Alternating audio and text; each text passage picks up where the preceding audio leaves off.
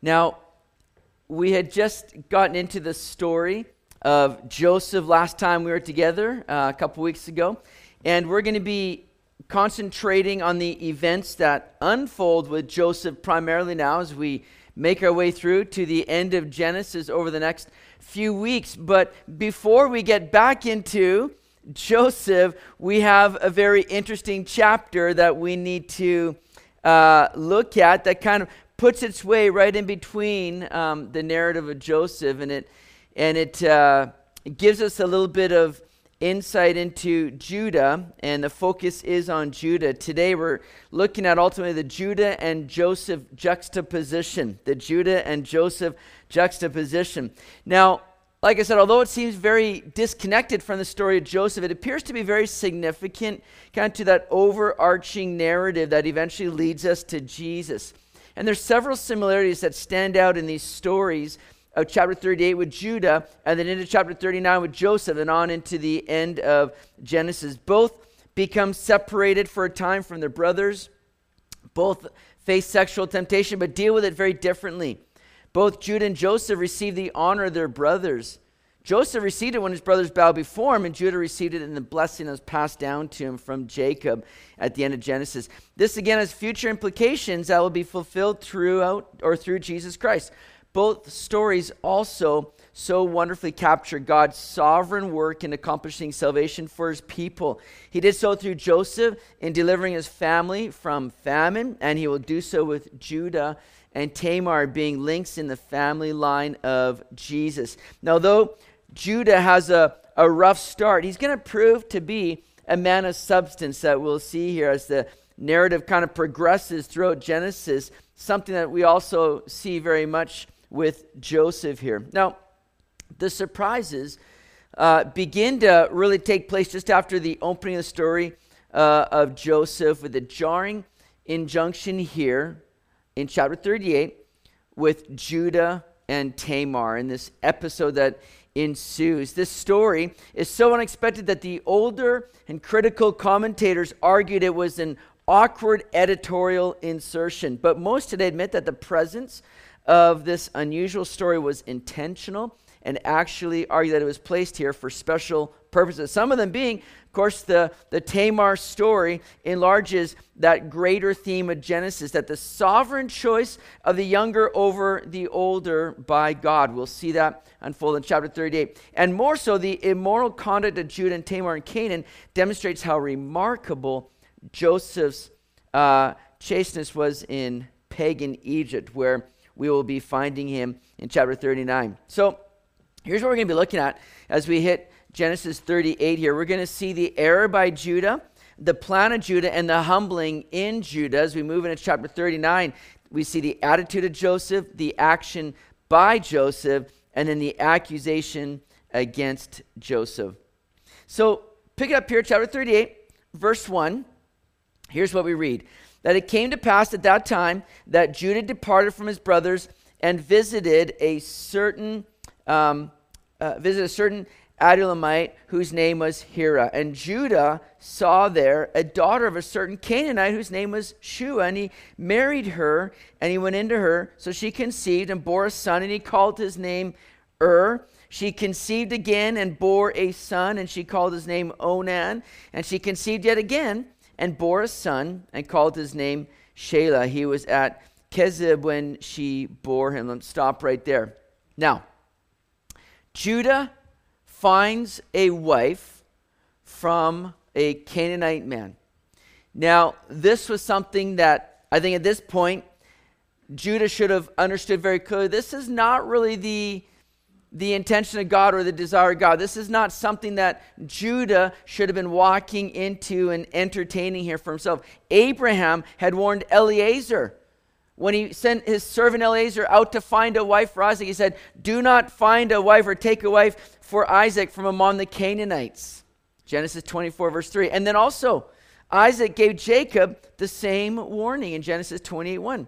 So we've seen the problems that kind of ensued when God's people go and intermarry with those that are not of God's people. Uh, we saw the burden that Esau's wives were when he took Canaanite women for himself. See, God's given many commands, hasn't he, throughout his word of how his people are to come out and be separate from the pagan practices of the world. We're to be in the world, no doubt, but we're not to be of the world. And we're to be so careful that we're not being stained by the world, by being in unequally yoked relationships. It's quite sad to see that, uh, you know, many times Christians feel kind of justified, you know, marrying somebody that's an unbeliever and think, oh, well, you know what, I just really feel this is God's will for my life. And, you know, I believe they're going to get saved and everything. And they, they marry an unbeliever thinking that things are going to, you know, good things will come out of it. And inevitably, it rarely ends well. Judah's sadly is not heeding any of this caution right now. Someone once said, marry an unbeliever and you get the devil for a father in law. And that can be very true. Now, praise the Lord here that God can turn all things around and by his grace work even through our mistakes, as we're going to see clearly here in this chapter, chapter 38. But it often produces a lot of unnecessary heartache and difficulty when we step away from God's ideals. And God's ideals is for us to be equally yoked spiritually with somebody that we're going to be spending our life with. And in other kinds of relationships, God has often had that call for his people to come out from the world and be separate from the world. Not to say that we do not engage with other people and, and interact with other people. No doubt we're to do that as we're being a witness and light in the world, but we're not to be unequally yoked and and linking ourselves up in a way that's not going to have a, a, a good result here. And Judah is erring greatly in this. So much so that he calls his first son Er. I think that's kind of short for error, realizing his mistakes here. But Judah and his wife, they have three kids, and this is really where the difficulty now begins to ensue. As I said, you know, oftentimes there's going to be a lot of heartache and difficulty that comes from these kinds of relationships. And so we read in verse 6, look at this. Then, then Judah took a wife for Ur, his firstborn, and her name was Tamar. But Ur, Judah's firstborn, was wicked in the sight of the Lord, and the Lord killed him. And Judah said to Onan, Go into your brother's wife and marry her and raise up an heir to your brother. But Onan knew that the heir would not be his. And it came to pass when he went into his brother's wife that he admitted on the ground, lest he should give an heir to his brother. And the thing which he did displeased the Lord, therefore he killed him also. Man, that's rough right here. It's a tough beginning here. Now, Judah's kids are, are growing up under this mixed belief system. They're seeing things coming at them from all, all over. And Judah perpetuates this now by giving his firstborn a Canaanite wife himself. You're not trying to, you know, make things right now. He brings a Canaanite wife for his son, and her name is Tamar. And Er at this point is just a wicked man. Now, we're not sure what he did, but we know that it was serious enough for God to say, this guy needs to be taken out. This guy needs to be put down lest he cause any more damage or, you know, problems here. So he's taken out. Now, Judah asks Onan, his second born son, to have a child with Tamar the widow. Now, that might sound very odd to us. That might sound like, what?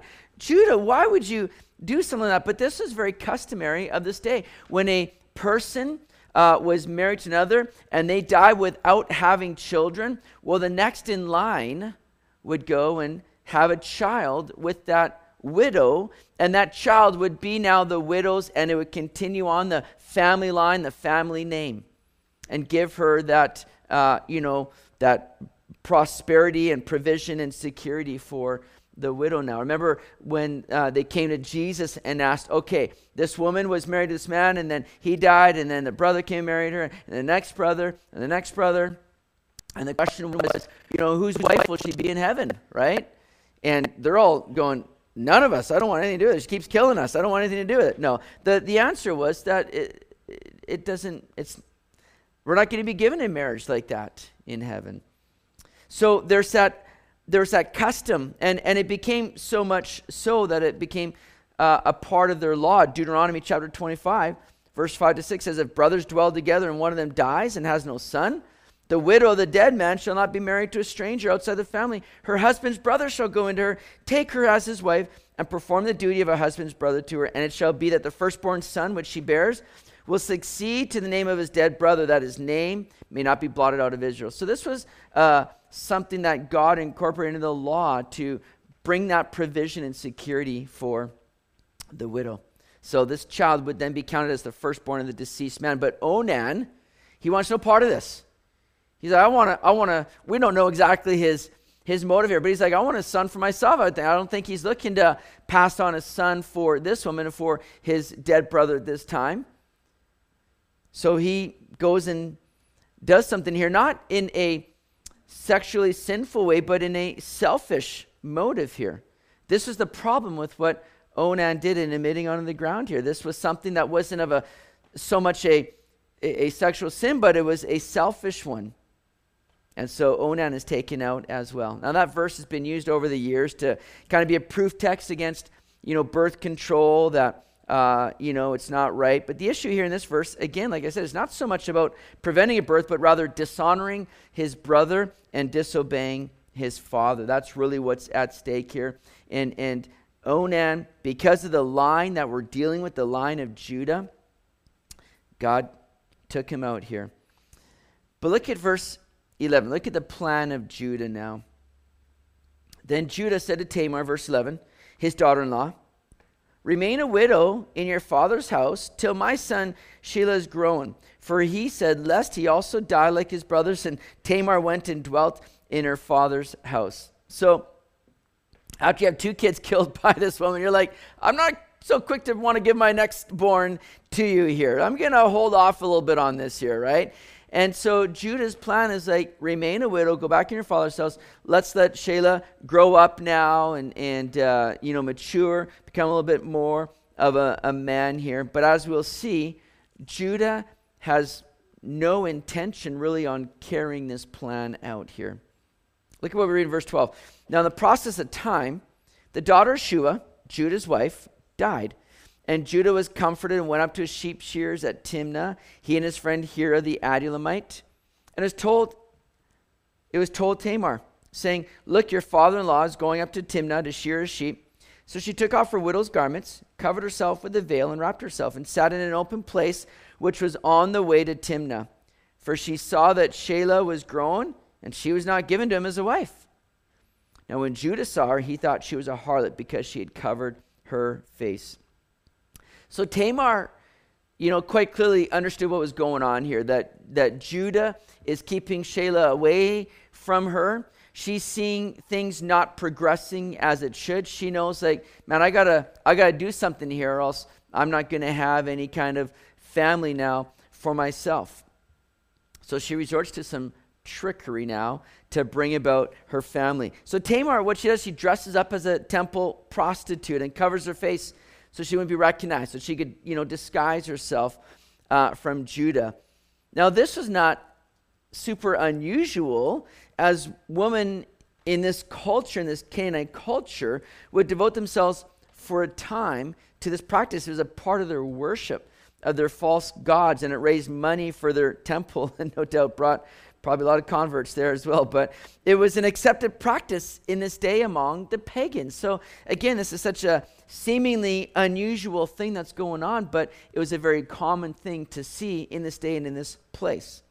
But again, this should not have been an option for Judah. This should not have been something that God's people would be entertaining or subjecting themselves to. But yet he feels like it's all okay. His wife is passed, he's a widower now. He's being led more by lust than he is by the Lord at this time. And it's not going to go well for him here. Look at what we see happening. Verse 16 Then he turned to her by the way and said, Please let me come into you, for he did not know that she was his daughter in law. So she said, What will you give me that you may come into me? He said, I, I will send a young goat from the flock. So she said, Will you give me a pledge till you send it? Then he said, What pledge shall I give you? So she said, Your signet and cord and your staff that is in your hand. Then he gave them to her and went into her, and she conceived by him. So she arose and went away and laid aside her veil and put on the garments of her widowhood. So she understands, you know, um, okay, you're going to send me a goat. Well, you haven't been very trustworthy so far. So uh, what are you going to give me as a bit of collateral right now? Bit of a down deposit. Judah said, well, what do you need? What do you want? She asked for his signet and cord and the staff that's in his hand. And these are very personal items, you know. The signet uh, may have been a ring. It also could have been this kind of um, seal, most likely a cylindrical one that was uh, held around his neck by this cord. And it would be used to kind of put that stamp of, you know, this is Judah's, you know, property type thing. This was a very personal thing. Be like leaving a driver's license or a credit card to someone as collateral. So she knows exactly, Tamar, what's going on. And she wants to keep, you know, Judah accountable now with these things. Also, probably knowing like if she ends up with a child, uh, this wouldn't be good for her, as, as we'll see, unless she has these very personal items that Judah will not be able to explain away. Now, what's interesting is there are three generations of deceit that are now complete, each involving an item of identity and a goat. Jacob deceived Isaac by wearing a goat skin. Judah deceived Jacob by dipping Joseph's robe in goat's blood, and now Tamar has deceived Judah, and the deceit involved disguise, items of identity, and yes, another goat. Very interesting to see how this has kind of been perpetuated in this line beginning with Jacob. Now, through this encounter, Tamar finally conceives. She gets pregnant. Look at what we see here in verse 20. So Judah sent the young goat by the hand of his friend the Adullamite to receive his pledge from the woman's hand, but he did not find her. Then he asked the men of that place, saying, Where's the harlot who is openly by the roadside? And they said, There was no harlot in this place. So he returned to Judah and said, I cannot find her. Also, the men of the place said, There was no harlot in this place. Then Judah said, Let her take them for herself, lest we be shamed, for I sent this young goat, and you have not found her. And it came to pass, about three months after, that Judah was told, saying, Tamar, your daughter in law, has played the harlot. Furthermore, she is with child by harlotry. So Judah said, Bring her out and let her be burned. So, what's happened here is Judah is going out to find these very personal pieces of property. And gone, she can't be found. Judah has given up much by entering this illicit affair thinking that it's going to be, you know, no big deal. Things will continue on as normal after. Know, it rarely does. When you engage in that kind of illicit or lustful activity, there's much loss when we're prone to be driven by sin and lust, as Judah has been here. And Judah now, he holds some very harsh judgment for Tamar upon hearing of her pregnancy.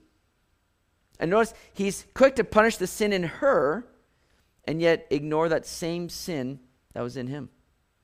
He's, he's no better.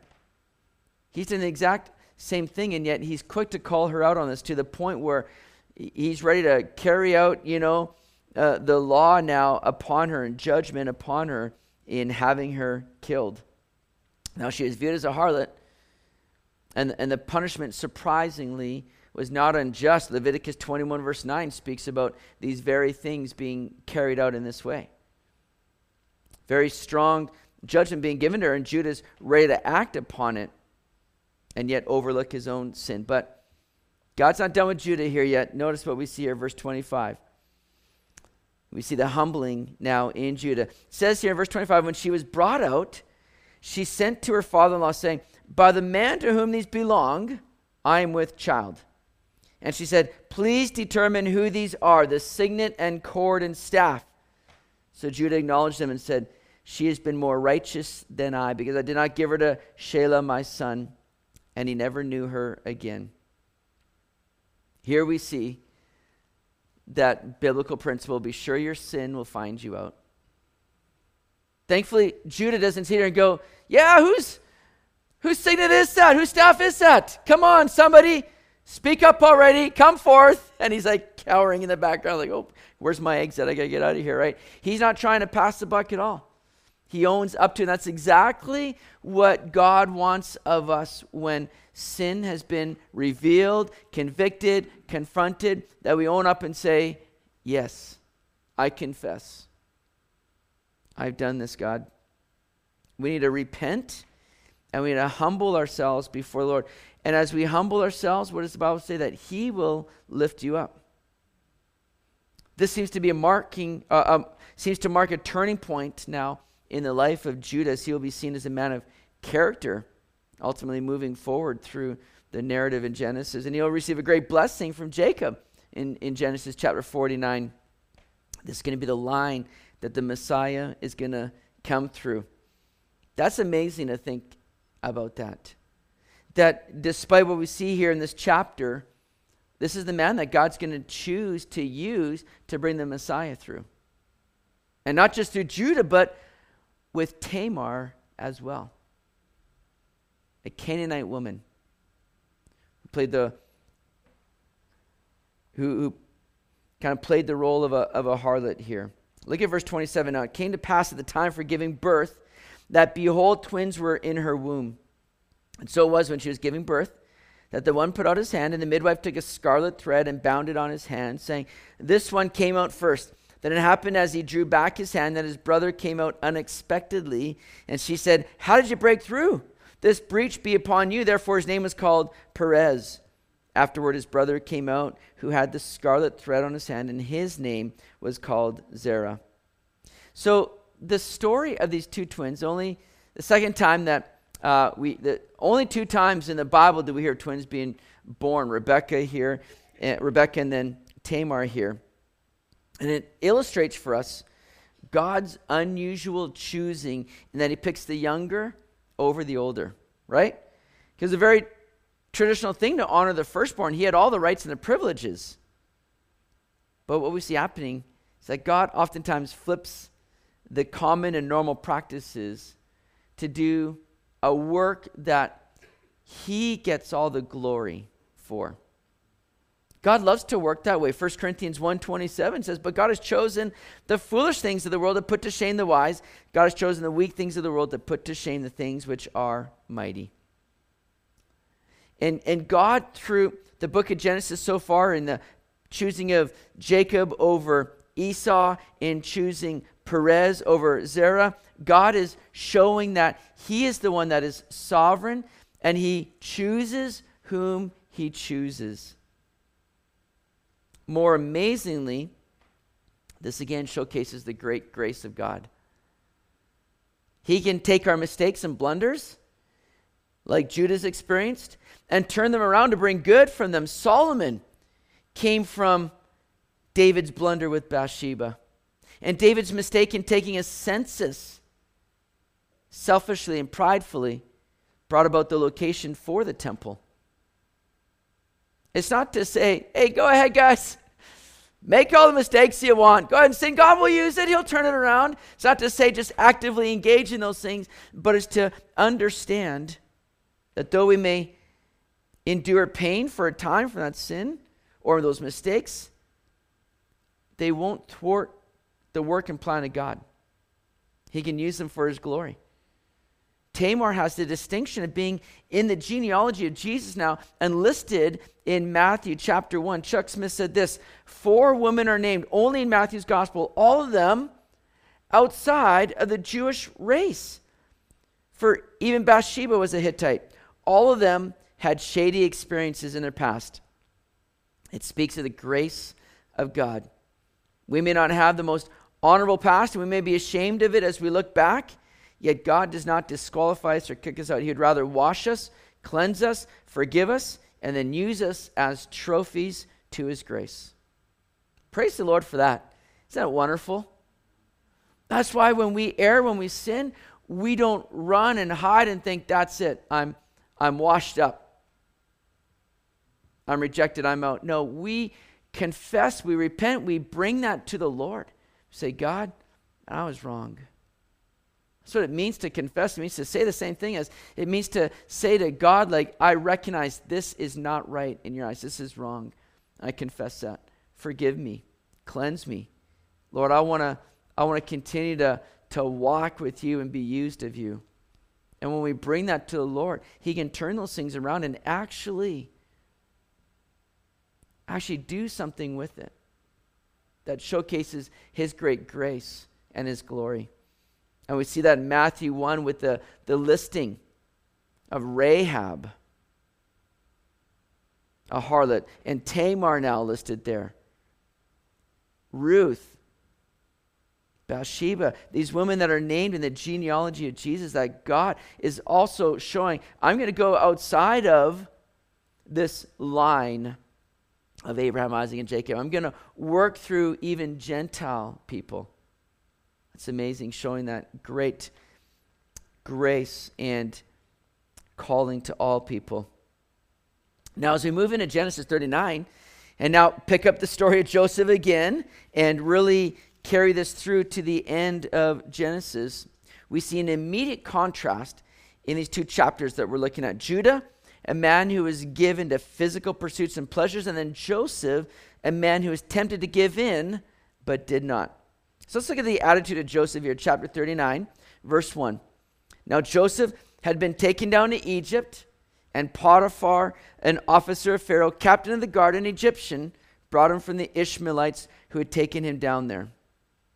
So as Joseph is taken to Egypt, the narrative kind of glances over some key movements that we would maybe overlook or miss if we weren't looking for it. To back up a little, remember, Joseph He's thrown into a pit by his brothers, right? He's left for dead.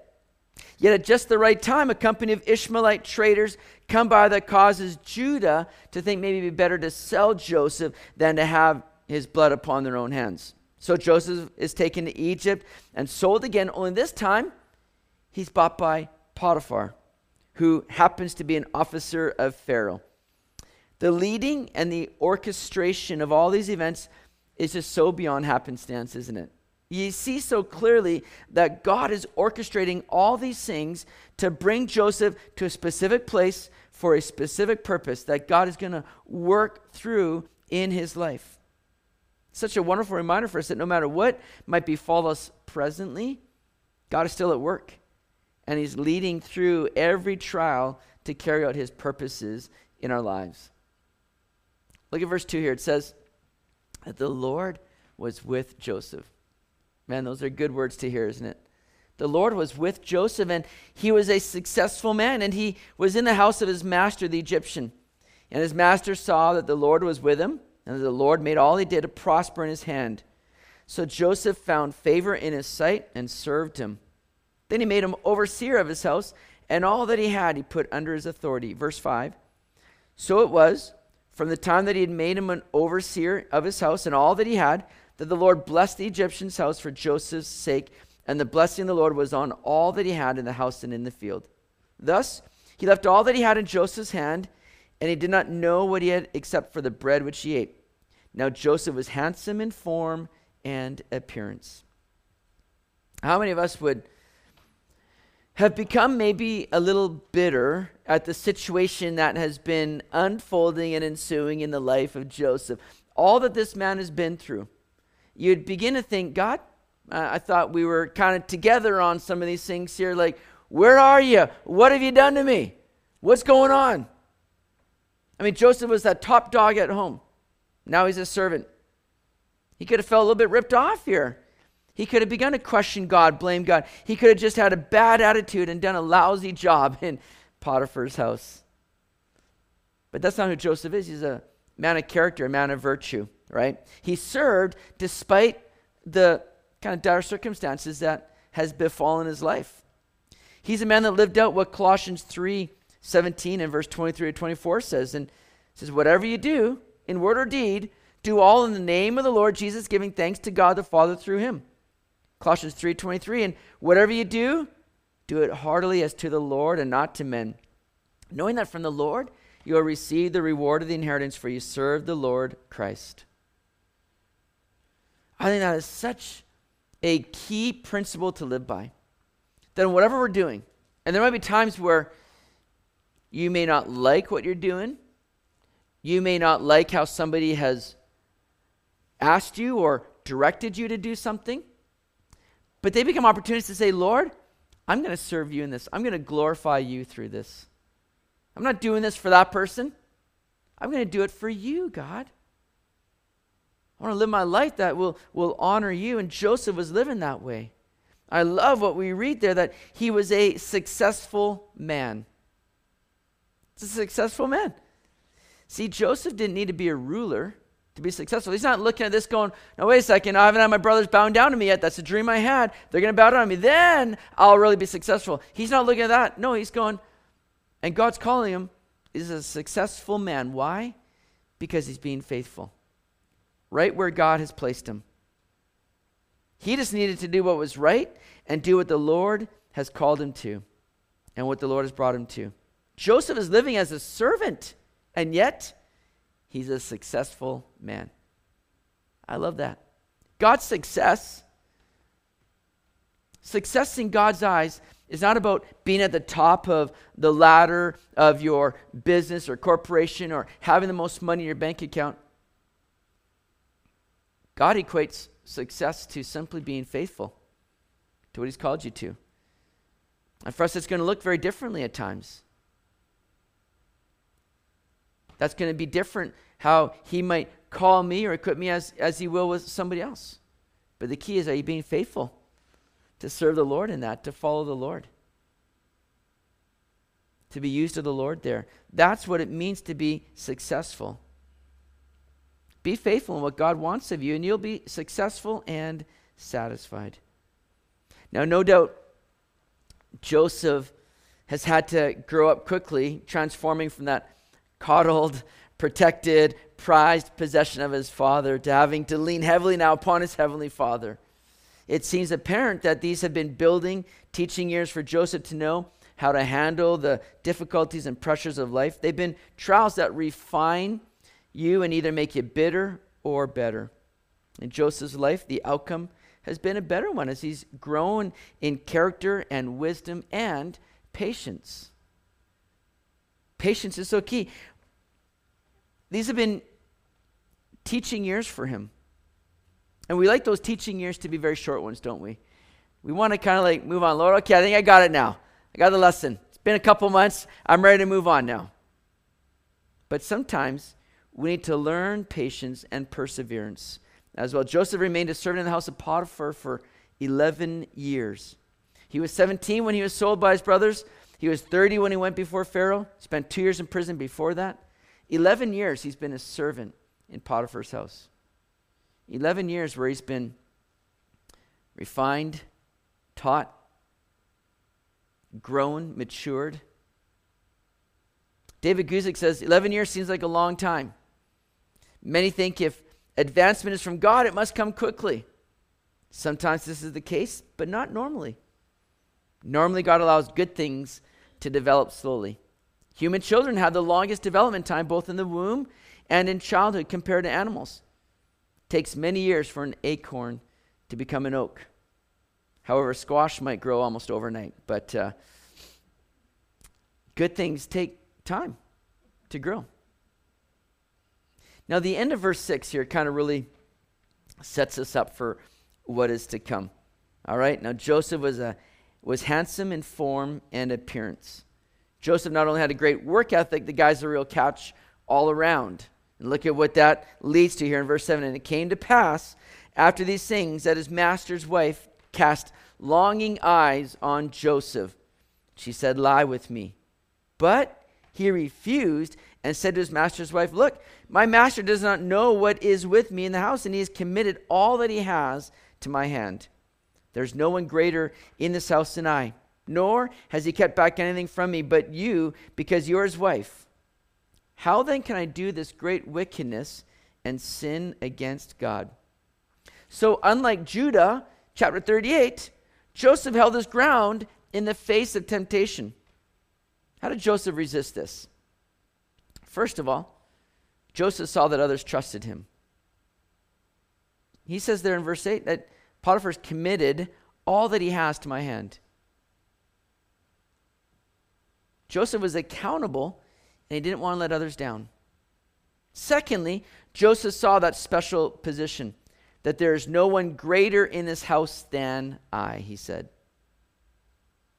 He goes on to say, the end of verse 9, how then can I do this great wickedness? He saw a special position that he held. And there's responsibility with that. Thirdly, he saw this as a great wickedness and sin against God. Understand that oftentimes we can kind of overlook sin thinking, oh, nobody's going to know about this. This isn't going to hurt anybody. This can just be private. And we can excuse sin, but yet Joseph saw this. He says, not how can I sin against Potiphar or how can I sin against you? He says, how can I do this and sin against God? Joseph knew that God was with him and that God sees all. And Joseph knew that whatever he did, he'd be doing against God. That's important for us to realize. And that should be something that stops us in our tracks when we're ready to entertain something that's not of the Lord. To realize, God, how could I, a child of God, do this against you? You're here with me. Why would I subject myself to this? Why would I let myself do this in your company? How can I do this against you, God? We break the heart of our Father when we entertain and engage in sin. But notice what Joseph did here. He didn't entertain it. He didn't stick around and kind of debate with Potiphar's wife here. Well, is this really a good idea? When's your husband coming home? Like, is this, like, he doesn't debate this at all. He doesn't entertain it. He flees. He gets out of there. He runs. These need to be things that we constantly guard ourselves in. We need to be putting on the armor of God daily because the enemy is persistent. You know, you may have resisted him today, but guess what? He's going to be back tomorrow. Have you put on the armor of God? Have you put these checks around you to go, I want to I want to stand true for the Lord and in the Lord. And I need to be aware that the enemy is persistent. I need that armor of God. We're going to see Potiphar's wife. She's a persistent woman here. Look at verse 10. So it was as she spoke to Joseph day by day that he did not heed her to lie with her or to be with her. This woman didn't give up. She keeps hounding him. Verse 7 But it happened about this time when Joseph went into the house to do his work, and none of the men of the house was inside. How convenient, perhaps arranged by her, that she caught him by his garment, saying, Lie with me. But he left his garment in her hand and fled and ran outside. And so it was when she saw that he had left his garment in her hand and fled outside that she called to the men of her house and spoke to them, saying, See, he has brought into us a Hebrew to mock us. He came into me to lie with me, and I cried out with a loud voice. And it happened when he heard that I lifted my voice and cried out, that he left his garment with me and fled and went outside. So she kept his garment with her until his master came home. This woman didn't know how to take no for an answer, did she? This is kind of the root of the Me Too movement happening right here in Genesis for us. Now, Joseph's in a conundrum. Because, you know, to keep denying her would probably cause life to be very miserable for him, perhaps to be relegated to a much lesser role or difficult work in his house. Maybe he's questioning this. not doing myself any favors by rejecting her. Oh, should I get. But then on the other hand, to forsake the Lord would bring about greater harm. Joseph knew that he must live first for God and honor him above all. And in these situations, we need to trust the Lord and believe that He will provide and protect us. The Bible says, 1 Corinthians 10, verse 13, no temptation is overtaken you except such as is common to man. But God is faithful, who will not allow you to be tempted beyond what you are able, but with the temptation also will make the way of escape that you may be able to bear it. See, God will always provide a way out to where we can understand there's no temptation that we can feel justified or excused saying, Well, God, you don't understand. This was the situation. What was I to do? I couldn't do anything. No, Bible says there'll be a way of escape for you. But the issue is you need to take it. God will provide a way out, but you got to walk in it. And Joseph did just that. He flees, he gets out of there, he gets away from this situation.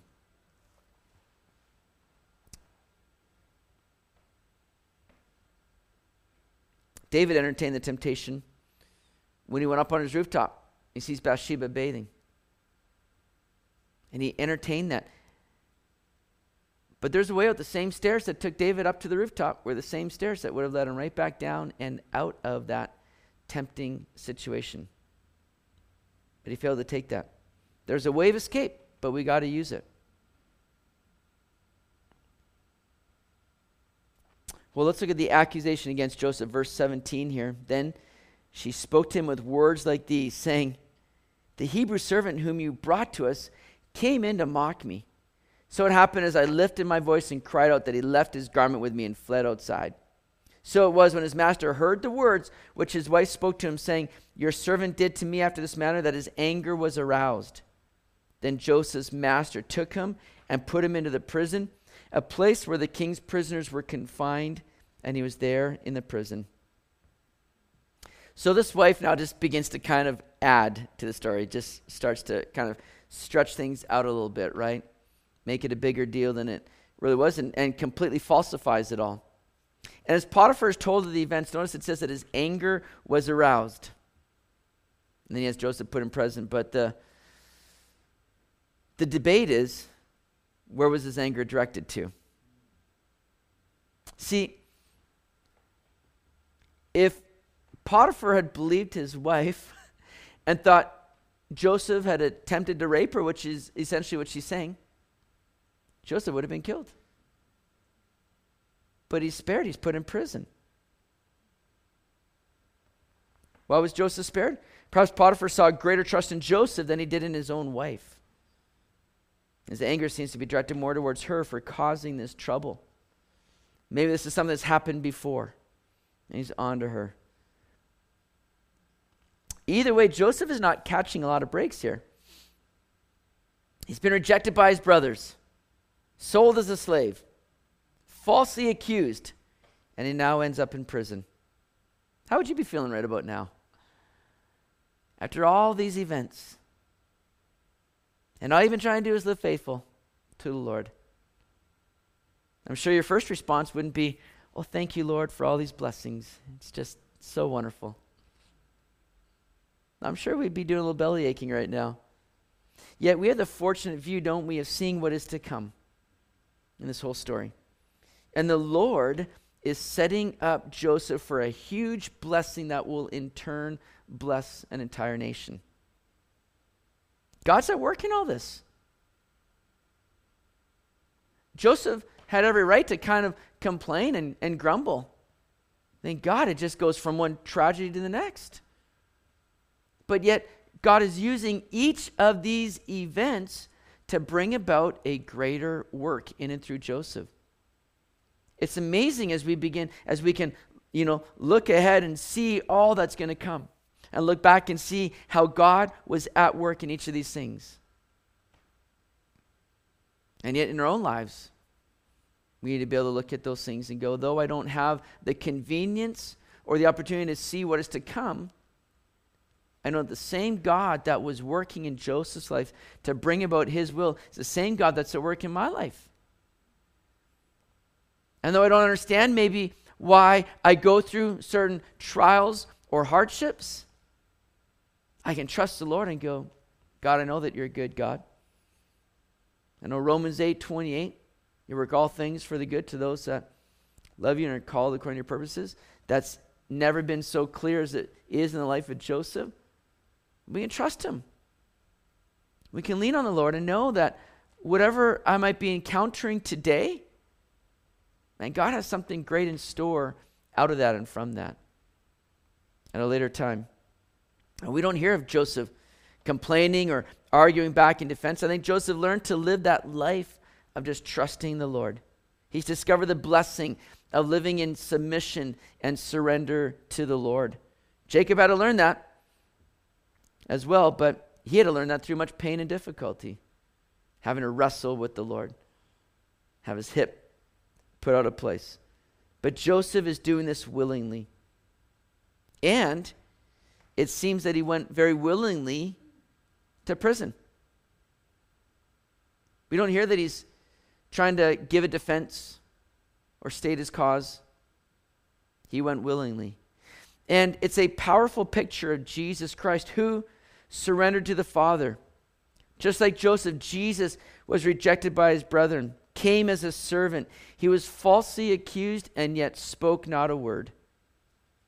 It was his submission that would ultimately lead to his greatest or ultimate exaltation. It's going to be the same for Joseph. What was the key? Well, let's read on. Look at verse 21. But the Lord was with Joseph and showed him mercy. And he gave him favor in the sight of the keeper of the prison, and the keeper of the prison committed to Joseph's hand all the prisoners who were in the prison. Whatever they did there, it was his doing. The keeper of the prison did not look into anything that was under Joseph's authority because the Lord was with him, and whatever he did, the Lord made it prosper. Throughout this chapter, we see repeatedly that the Lord was with Joseph. Verse 2, verse 3, verse 21, verse 23 seems to be the focus that the writer here is looking to really highlight. We often read through this account and we highlight, you know, the faithfulness of Joseph. Be a Joseph, we say. Run from temptation. Live pure like Joseph. But the highlight of this passage is to showcase the faithfulness of God and that He is with His people in times of trouble and hardship. And it's through the ongoing presence of God in our lives that we can endure and keep living faithfully for Him. We'll see this continue to unfold as we go through the story of Joseph here. But tonight, worship team, you can come up. Tonight, many principles, lessons, applications to make for ourselves. Chapter 38 God is sovereign. He chooses who he chooses, and he's so gracious. Bringing about good from seeming mistakes and sin. In the story of Joseph, we see how we need to trust him. That he's at work. He's faithful. God is good. And no matter what you might be going through, carry on knowing that God is with you. He'll never leave you or forsake you. And it's only by God being with us are we able to prosper and are we able to continue on. Let's trust Him. Let's hold on to Him. Let's keep living in Him and for Him. All right? Let's stand. Let's take some time and just respond to the Lord here through His Word. And maybe there's some things that you need to be just asking the Lord to do in your life here tonight. Just take some time here as we have the freedom to do so, to just wait on the Lord and to take these things to the Lord. Continue to ask Him for His help and His strength in our lives here.